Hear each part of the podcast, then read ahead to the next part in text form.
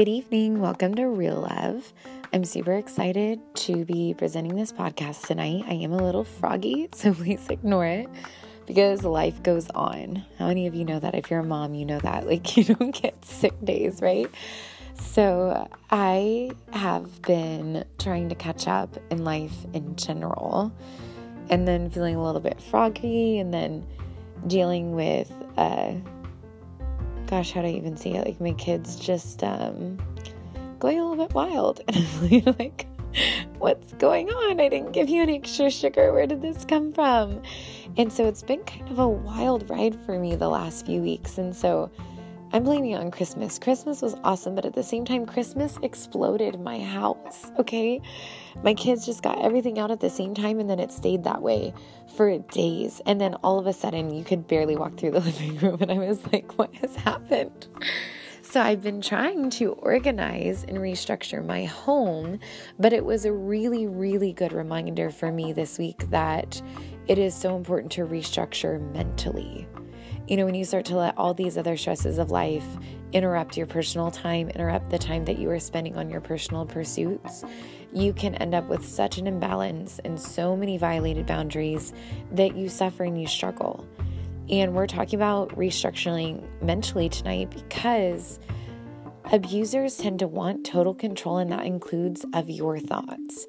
Um, people who have been known to use power and control tactics that include mental abuse will essentially set up scenarios and situations in such a way that you will always be thinking of them. For example, I would freeze, and I've talked about it before at the uh, grocery store, and heck, Aldi's. Okay, like, does it get cheaper than Aldi's? And I can remember vividly a time I had the kids with me, so I don't even understand how I had the capability to zone out. But I sat there in the meat section in front of Aldi's wanting to buy this piece of salmon and thinking if I do, he's going to be pissed at me. But if I don't, I won't be able to make this thing that I really want to make. And I was trying to eat healthier. And I sat there frozen for like a straight five minutes, which you know, when you have kids with you while you're shopping, zoning out for five minutes is crazy. Okay, how did I even? But I remember that feeling, that fear, because so many times he had reacted so badly. He would yell at me for spending too much money, tell me that I was horrible, that it was my fault that we didn't have any money because I spent too much at the grocery store at Walmart, you know, on like things that we needed, like food and pull ups and diapers, right? And uh, I believed it. I believed it because do you know that everyday stuff in life is so ridiculously expensive? Tell me, how easy is it to walk out of Walmart for less than $200? It is not. It is hard, okay? Especially when you're getting groceries, you're getting the diapers, you're getting the wipes. Then, what if you need shampoo? Like, you're one stop shopping, but the thing goes up. And so I remember one time uh, we had a neighborhood market. And this is a lot of details, guys, but that's kind of what I'm getting at here. Abuse has this insidious way of wrapping itself into every area of your life. And if you have a really, really intelligent abuser like mine was, he'll make it sound like it was all your idea. Like, uh, it was my thought that I was an awful betster. Like, it, it was definitely me, right? Me doubting myself and my mental ability and my capacity to budget. And so he stopped in the car, and the kids are in the back, and he says, I'm only giving you $20. Don't spend more than 20 and I said, That's fine. I just need to get diapers. And he said, Well, is it going to cost more than 20? And I said, No, it shouldn't, unless you want me to get wipes too. Then it just depends, right? Depending on how much the diapers and wipes are. And he said, No, just get the diapers then. And then he said, You know what? I think I should run in. You can't handle it. You always spend too much. And do you know, yeah, it was my kids in the back seat. Maybe no one else was around, but I felt completely humiliated and pissed. By this point in the relationship, I'm over it. And so I looked at him and I said, Give me the money. I'm going inside. Okay. Now, some of you cannot do that. Okay. If you're in a really violent situation, I know that there's a whole different set of rules that you live by. But my abuse was primarily psychological, mental, emotional, spiritual, and financial. So I really, really struggled because then I doubted myself. So my entire mental rant became this self hatred, self doubt. Michaela, you suck at finances, you suck at money, you're terrible at budgeting, you always spend too much at the grocery store. Do you see how this self talk then mentally restructured me to believe I was this codependent, insecure, terrible budgeter, overspender person. So, like, my entire mental world changed when I was with him. And most of you know how that feels. You have had that day where you come to yourself, and maybe you're just now getting there where you say, Who am I? Who is this person? I was never like this. I never struggled that way until him. You know, for me, like I, I met that guy when I was 19, and my family situation before that hadn't been great, right? So I had that, like, okay, well, no, he's the best that's ever happened to me, so it must be me. And that made it pretty easy for him to take advantage of my situation and my mentality, right? And so mental restructuring is about taking your mind back, taking your thoughts back, taking everything back. And you decide for yourself who you want to be. You decide for yourself what you're capable of. You start to pay attention to what you're good at and how good you are at that. I found out I am really, really great at saving money for things that I specifically want to save up for or need. So, as long as I have miniature projects going, I can save money aside and set that money aside for those things. And I'm really good at not spending it then. But Michaela, back with my ex, you would have never known that because I always believed I was the overspender and he was always quick and happy to tell me. I had to restructure the way I thought about myself with finances. I had to restructure the way I saw myself in the mirror. I had to restructure the way I thought about my ability to clean house. I was never so organized. Okay, I have like the biggest smile on my face when I say this. Okay, maybe it's petty, maybe it is. Go ahead and call me out, okay? But I had never kept the house so clean as I did during that one month separation just having the weight, because that is what it's like when you have someone who's constantly abusing you, it is constantly a weight. Just having the weight of his psychological and mental abuse reduced led to me feeling like I had more energy than ever. And my house was cleaner than ever before. And quite frankly, until Christmas happened, my house was more organized than it's ever been in my entire life. And I didn't just get there by doing it. I had to mentally say, Michaela, you're capable. You are organized. You do a great job. You clean your home well. You're an amazing mother. Everything that we're going to do is going to start with this mental game where your abuser. I mean, heck, I've heard, um, I'm trying to think of specific examples to try and connect with you because, guys, one thing I found out about abuse is that many forms of abuse are different. The end goal of power and control is always the same. Okay, so I will attempt to look at different ways that you might be dealing with it, and I may not get them all, okay? But some of you, he will throw a fit and act jealous in public just to get a response from you so that you're constantly worried about his reaction. So you're constantly thinking about him and how he will negatively react to everything that you do. Do you see the end result of that? Is you're always thinking about what he, would say, about how he's going to feel, about what he wants. And so, very little time is given to what you want and how you want to spend your time and what you would like to do and what you would like to say. See, we cater to our abuser's needs because you know that there are consequences. I froze at the grocery store knowing if I screw this up, if I buy what I want, there will be consequences. And it was so much easier to live with my abuser when I did what he wanted and he had power and control because then he wasn't bullying me. He was the nicest guy until I didn't do what he wanted, until I refused to do what he said. Then he was this person I didn't even recognize, and it just shocked me until I found out that it had been an abusive dynamic all the time. Gosh, I have lost count of the times where I thought, I wish someone would have told me. I wish someone would have explained that power and control. The power and control dynamic is if he can control you through a specific word or action or deed, then he will. People that need this, they need this to feel like a person. Generally, they're very insecure. I'm not going to go into all the pathology, okay? Maybe that'll be for a later date. But if your abuser can say something and knows that you'll constantly be thinking about how to please him or how to prevent him from blowing up, he has you. You're hooked.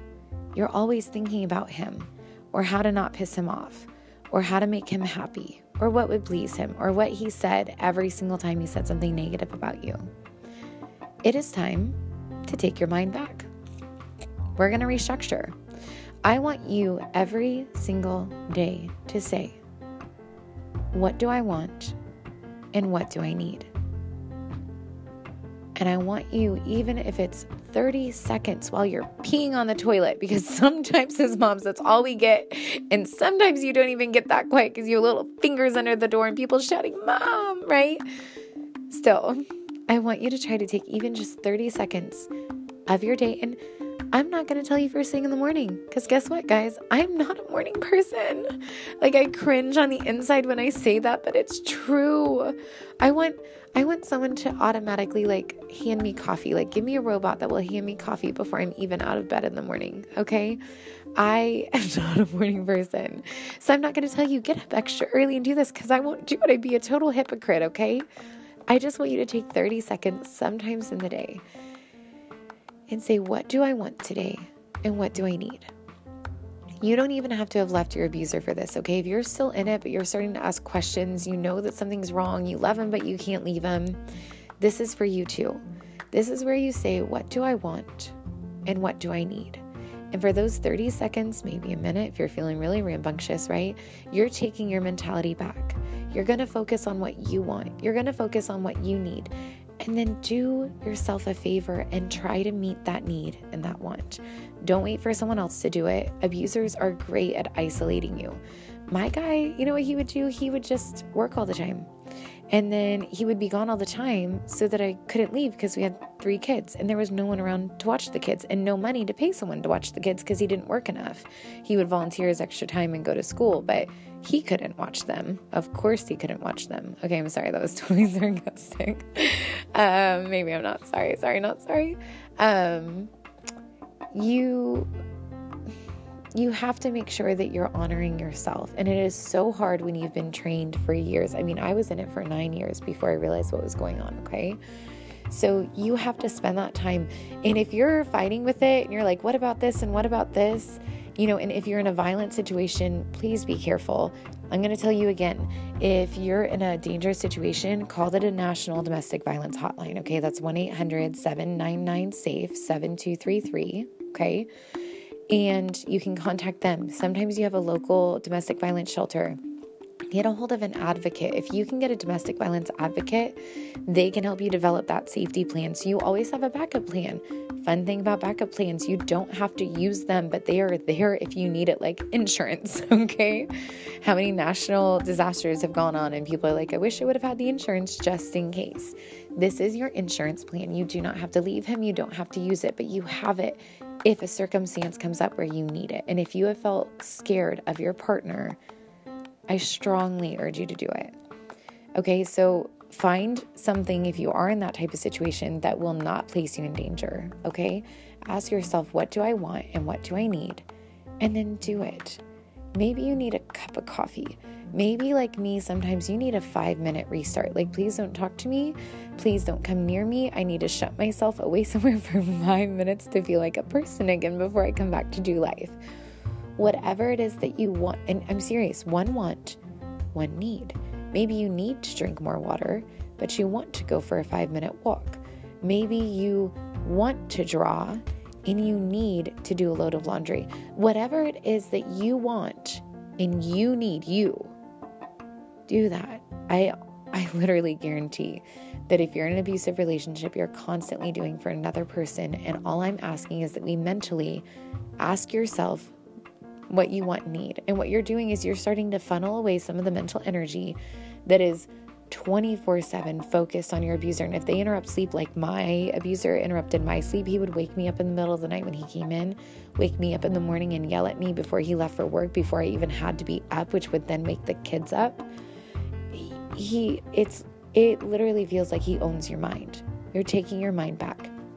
You're going to start turning your thoughts toward what you want and what you need because you love and respect yourself. Okay, you're awesome. I don't want to make this too long. I feel like I could go on this forever. I'm not going to because who likes, you know, like three hour long movies? Like you like them, but at the same time, you're itching to get on there and you have to pee so bad it hurts. So we're not going to do that. Uh, maybe I can do a couple small ones, come back to this one. We'll see. Okay. But I am really excited to tell you that I have an email set up. So that way, if you do want to reach out, you just need a little extra support or a friendly response, or you have some questions, or you need the number for the National Domestic Violence Hotline one. You can just put it in Google, but I would be happy to give it to you in my email. And so the email is real love with the one L in the middle, just one word. Okay. So real love recovery, all one word at gmail.com. Okay. So it's R E A L O V E R E C O V E R Y at gmail.com. And I'm so excited because I have wanted a way to be in contact with you if you need to. Um, I'm new to doing the email like this. If you have something that if you're sending it to me an email and your your abuser can see it and it wouldn't necessarily be safe, please don't. please don't because I do not know that I have mastered that yet that is something I would like to work on. A lot of these websites have the instant click outs, okay? Just make sure that you keep your password safe. If you are going to email me personal things and you're still with your abuser, make sure it's safe. Make sure this password is something that they can never find out, okay? And I hope you guys have a great night. I'm really excited. I hope you think of some really fun things like me. I need sleep and I want sleep. so that's what I'm going to do tonight. And I feel like that's the mom life sometimes, right? And so I just hope, I hope and pray that you have so much fun refocusing your mental energy on what you want and what you need this week. All right, talk to you soon. That's it for tonight.